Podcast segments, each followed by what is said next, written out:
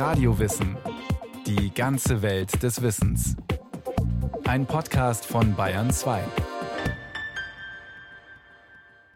Pauperismus, so nannten Zeitgenossen die Massenarmut, die zwischen 1750 und 1850 in den deutschen Staaten um sich griff, mit dramatischen Folgen.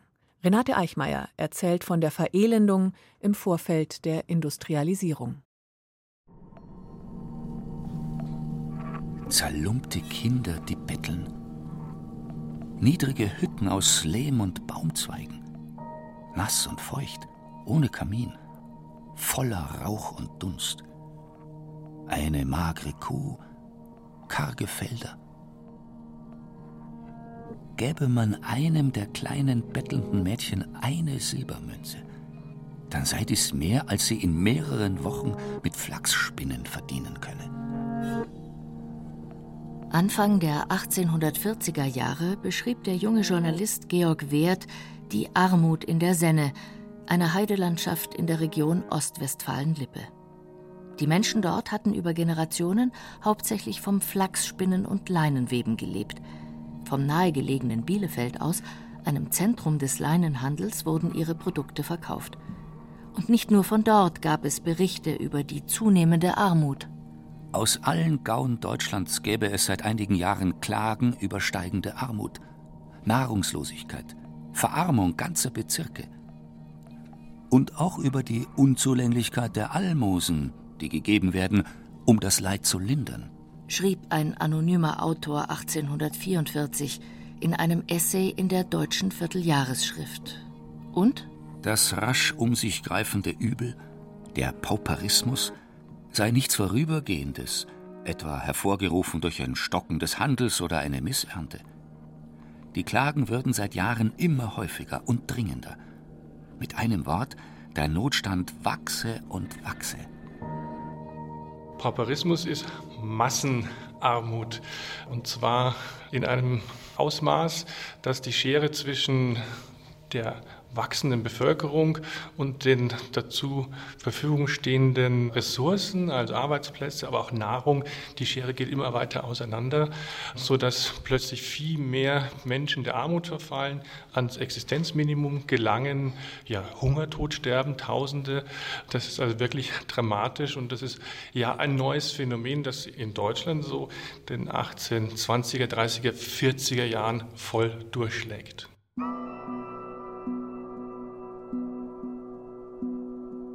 In vielen Gebieten Europas grassierten in der ersten Hälfte des 19. Jahrhunderts immer wieder Hungersnöte. Auch in Deutschland waren ganze Landstriche betroffen. Breite Bevölkerungsmassen verarmten, lebten am Existenzminimum, hungerten. Aufstände drohten. Wie konnte es dazu kommen? Wirtschaftlich befinden wir uns vor allem in der Zeit zwischen, sagen wir, 1770 und 1840 in einer Übergangsphase. Der allererste Faktor ist nach wie vor die Agrargesellschaft, die Landwirtschaft. Die meisten Menschen wohnen nach wie vor auf dem Land. Und die Menschen auf dem Lande wurden mehr. Seit Mitte des 18. Jahrhunderts wuchs die Bevölkerung stark und kontinuierlich. Die Landwirtschaft konnte hier nicht mithalten, die Lebensmittel waren knapp, die Preise stiegen. Die deutschen Länder, seit 1815 lose vereint im Deutschen Bund, suchten nach Abhilfe. Sie wollten die Landwirtschaft modernisieren, die Produktivität steigern. Dafür mussten die alten feudalen Strukturen, die noch aus dem Mittelalter stammten, überwunden werden. Das hatte schwerwiegende Folgen für die Bauern. Denn in jenen feudalen Strukturen standen sie in einem komplexen Abhängigkeitsverhältnis zu ihren Grundherren, hatten oft den Status von Leibeigenen ohne persönliche Freiheiten und mussten Frondienste und Abgaben leisten. Dafür bekamen sie im Gegenzug Hilfe von den Grundherren bei Ernteausfällen, Bränden, Schulden. Diese Strukturen sollten nun aufgebrochen werden. Die deutschen Staaten leiteten Reformen ein, die von der Geschichtsschreibung als Bauernbefreiung bezeichnet werden. Der Prozess zog sich über Jahrzehnte hin, lief regional unterschiedlich und ziemlich chaotisch ab. In der Regel bekamen die Bauern persönliche Freiheiten, durften Beruf, Aufenthaltsort, Ehepartner selbst wählen und wurden vom Frondienst befreit. Teilweise bekamen sie auch die Höfe, die sie bewirtschafteten, als Eigentum übertragen. Soweit die Vorteile. Aber das Ganze war auch mit existenziellen Nöten verbunden, denn die Bauern mussten ihre Grundherren entschädigen. Sie verschuldeten sich und verloren nicht selten Haus und Hof. Sprich, sie wurden zwar frei, aber arm. Sie hatten nichts mehr und mussten sich als Landarbeiter verdingen. Später analysierte der Historiker Friedrich Knapp die Zwiespältigkeit der sogenannten Bauernbefreiung. Das herrschaftliche Gut sei in eine neue Stufe seines Daseins getreten. Die Bauern müssten nicht mehr geschützt werden. Die Gutsherren, die durch die Entschädigungen bereits Land dazugewonnen hätten, könnten nun auch noch die unabhängig gewordenen Bauernhöfe aufkaufen und hätten zudem Landarbeiter zur Verfügung, die eben keine Landwirte mehr wären, sondern nur Arbeiter, die nicht dauerhaft blieben.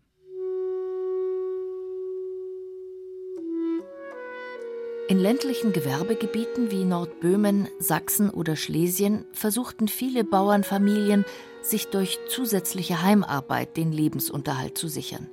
Mit arbeitsintensiver Handarbeit am Spinnrad oder am Webstuhl produzierten sie zu Hause Stoffe und Garne, die dann von sogenannten Verlegern überregional vertrieben wurden.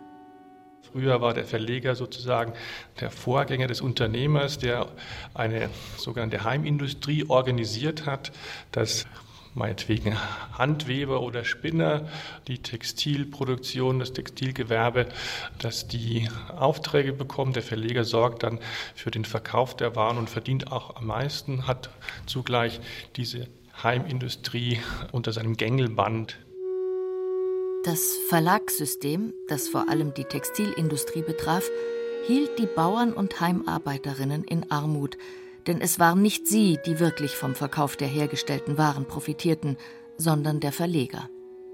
Verglichen mit England war die Heimarbeit in Deutschland ohnehin veraltet. Schon seit mehreren Jahrzehnten lief in England die Industrialisierung auf Hochtouren. Grundherrschaft war schon früh abgeschafft, eine Infrastruktur aufgebaut, freier Handel möglich gemacht worden. Der Einsatz von mechanischen Webstühlen und Spinnmaschinen war dort schon längst die Regel, während in Deutschland erst vereinzelt Manufakturen entstanden, in denen Teilprozesse mechanisiert waren, die meiste Arbeit aber noch mit der Hand gemacht werden musste. Zunächst durften die Engländer aber wegen der sogenannten Kontinentalsperre nicht auf das europäische Festland exportieren. So konnte die rückständige deutsche Heimindustrie mangels Konkurrenz erstmal gedeihen. Als aber 1815 die Kontinentalsperre aufgehoben wurde, fluteten die englischen Industrieprodukte den deutschen Markt. Die Heimindustrie stürzte in eine tiefe Krise und mit ihr die Heimarbeiter. In Deutschland ging ja die Industrialisierung fast eine Generation später los im Vergleich zu England. Das heißt, es mussten Handweber und Spinner konkurrieren mit Maschinenprodukten aus England. Das konnte nicht gut gehen. Gerade die ja wirklich krassen Beispiele der schlesischen Weber, die sich ja wiederholt erhoben hatten, auch schon im 18. Jahrhundert, die sind ein dringliches Zeugnis, dass hier Wettbewerbe einfach nicht mehr gegen die Industrie bestanden oder gewonnen werden konnten. Mittellose Heimarbeiterinnen, verarmte Bauern und Landarbeiter, Arbeitslose, die armen Massen auf dem Land, auf der Suche nach Arbeit zogen sie in die Städte und landeten oft in den Armenvierteln. Zwar waren die Zünfte mit ihren strikten Arbeitsregelungen in Auflösung begriffen, vielerorts wurde Gewerbefreiheit eingeführt, so dass jeder als Handwerker dort arbeiten durfte, doch der Markt war überschwemmt mit Arbeitssuchenden. Miserable Bezahlung, Arbeitslosigkeit, Krankheit, Alkoholismus, Kriminalität, Bettelei waren die Folge. Oft haben sich die Handwerkerzahlen verdoppelt in diesen Jahren und so viel Nachfrage gab es gar nicht. Die Konzessionierungen äh, mussten eingeschränkt werden. Es waren einfach viel zu viele Menschen für viel zu wenig Arbeit vorhanden. Kinder halbnackt, die in der Hütte kauern ein kranker Großvater auf einem Strohlager. Sein Sohn, der Bauer, kann seine Familie nicht mehr ernähren. Eine Missernte habe es gegeben, so der Bauer. Er habe keine Vorräte mehr. Der Leinenhandel liege da nieder. England betreibe ihn mit großem Erfolg. Das Garnspinnen bringe nicht mehr genug Geld zum Überleben. Wie viele seiner Zeitgenossen thematisierte auch der Journalist Georg Werth die Gründe für die Massenverarmung in seinem Artikel über die Senne, der ostwestfälischen Heidelandschaft nahe Bielefeld. Und er stellte in seinem Artikel dem Bauern die Frage, die viele seiner Zeitgenossen beschäftigte und die implizit den Armen die Schuld für ihre Misere gab. Warum zum Teufel habe er auch so viele Kinder? Zwischen 1816 und 1864 stieg die Einwohnerzahl im Deutschen Bund um über 50 Prozent, von 30 Millionen auf 46 Millionen. Über die Ursachen gibt es bis heute in der Wissenschaft Debatten.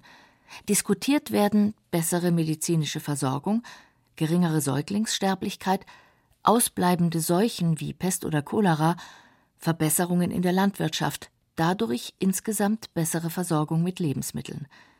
In Sachsen verdoppelte sich die Bevölkerung, in Preußen wuchs sie um über 80 Prozent, im süddeutschen Raum um etwa ein Drittel.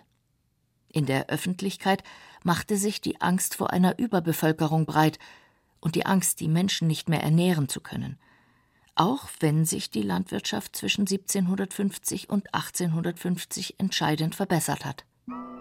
Die Produktivität konnte gesteigert werden von der berühmten Dreifelderwirtschaft, wo ja immer ein Drittel brach lag, wurde eine intensivere Bewirtschaftung aller Flächen mit eben Fruchtfolgenwechsel eingeleitet. Dadurch konnten viel mehr Leute ernährt werden.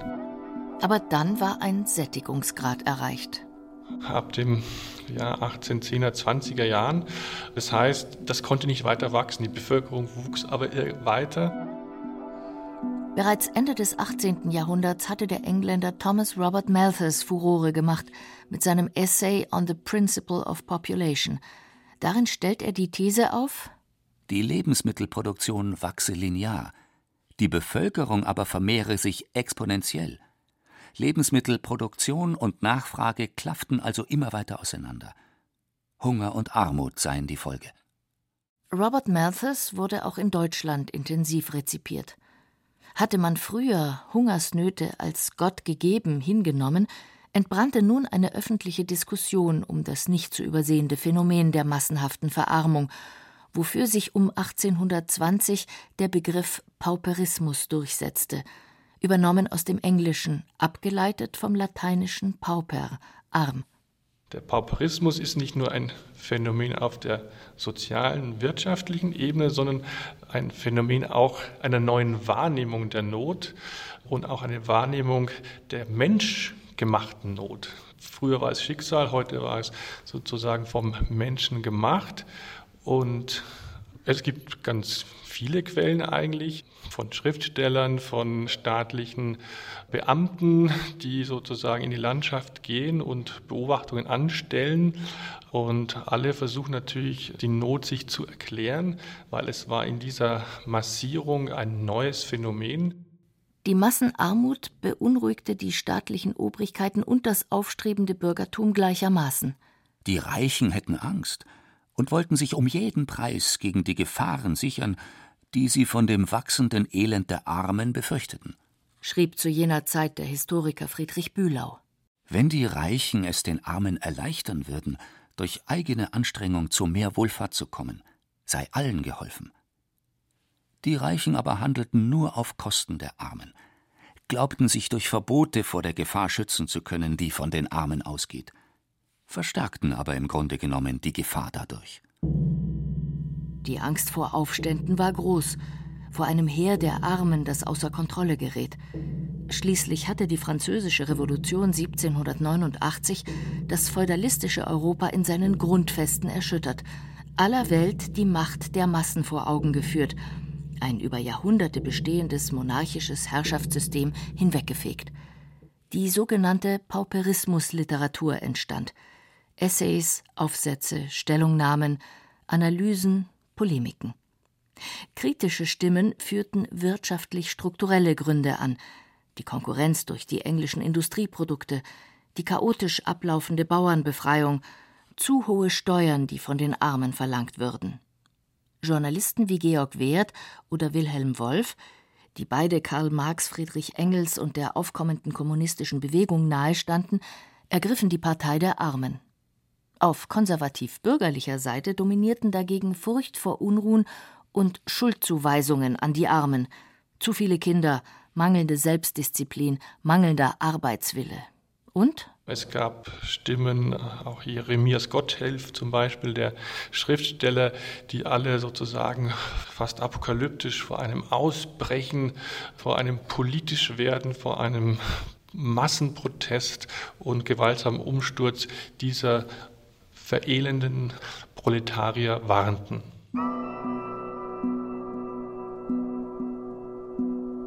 Die Armen selbst hatten keine Stimme, die gehört wurde. Sie mussten versuchen zu überleben.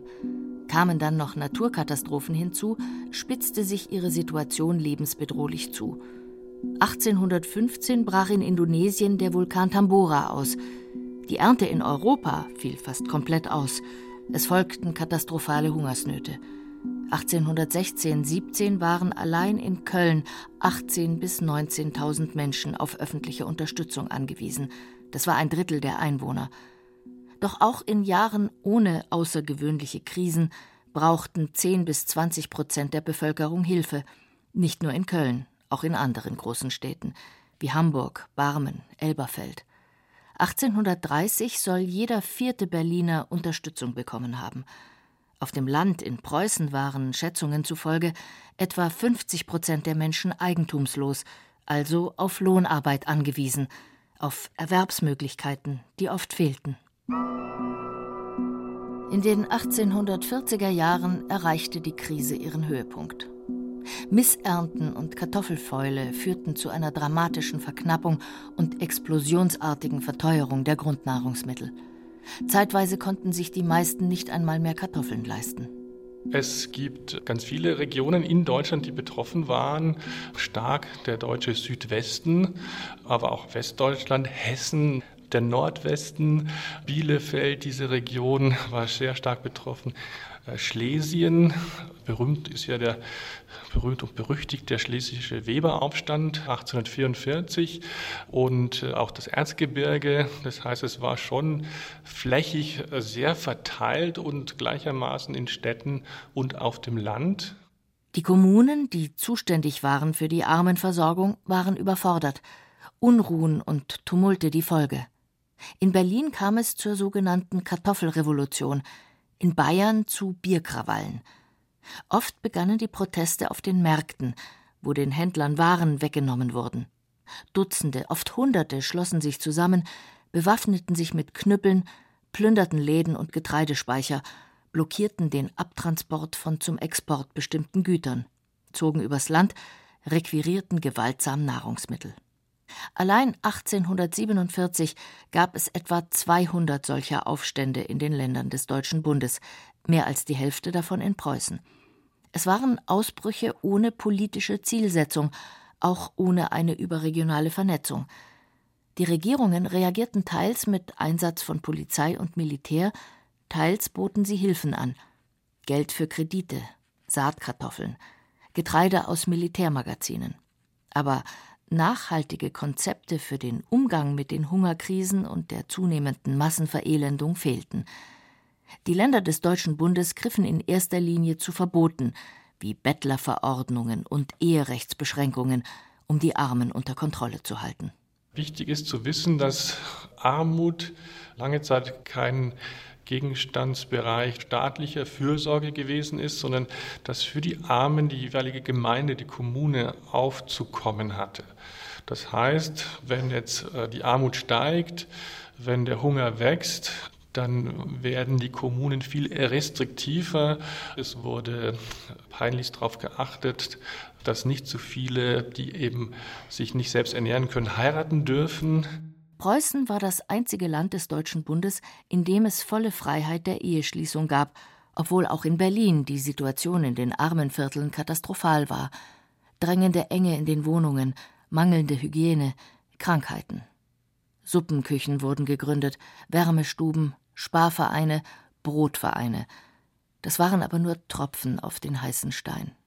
Viele kehrten Deutschland den Rücken. 1844 schrieb ein Journalist Die Leute würden sagen, dass es ihnen gleichgültig sei, wo sie den Hungertod sterben.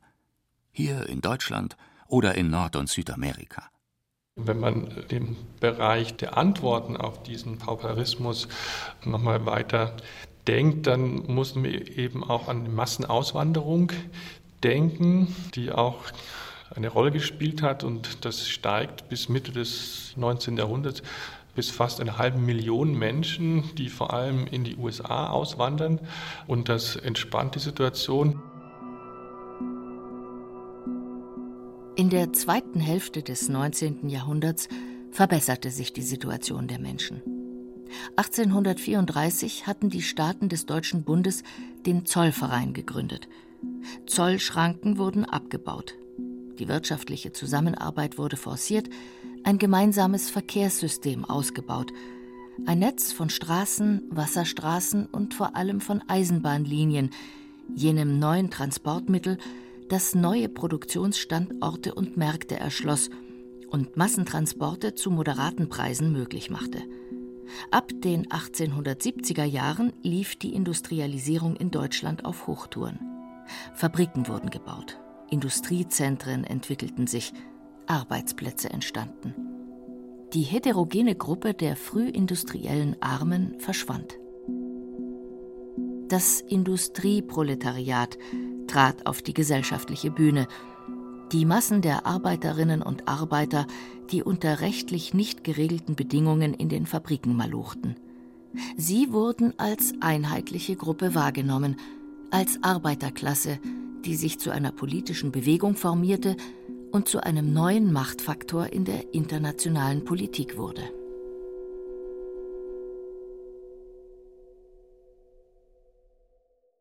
Das war Radio Wissen, ein Podcast von Bayern 2. Autorin Renate Eichmeier, Regie Eva Demmelhuber. Es sprachen Irina Wanker und Friedrich Schloffer. Technik Susanne Harassim, Redaktion Nicole Ruchlack. Wenn Sie keine Folge mehr verpassen wollen, abonnieren Sie Radio Wissen unter bayern2.de slash podcast.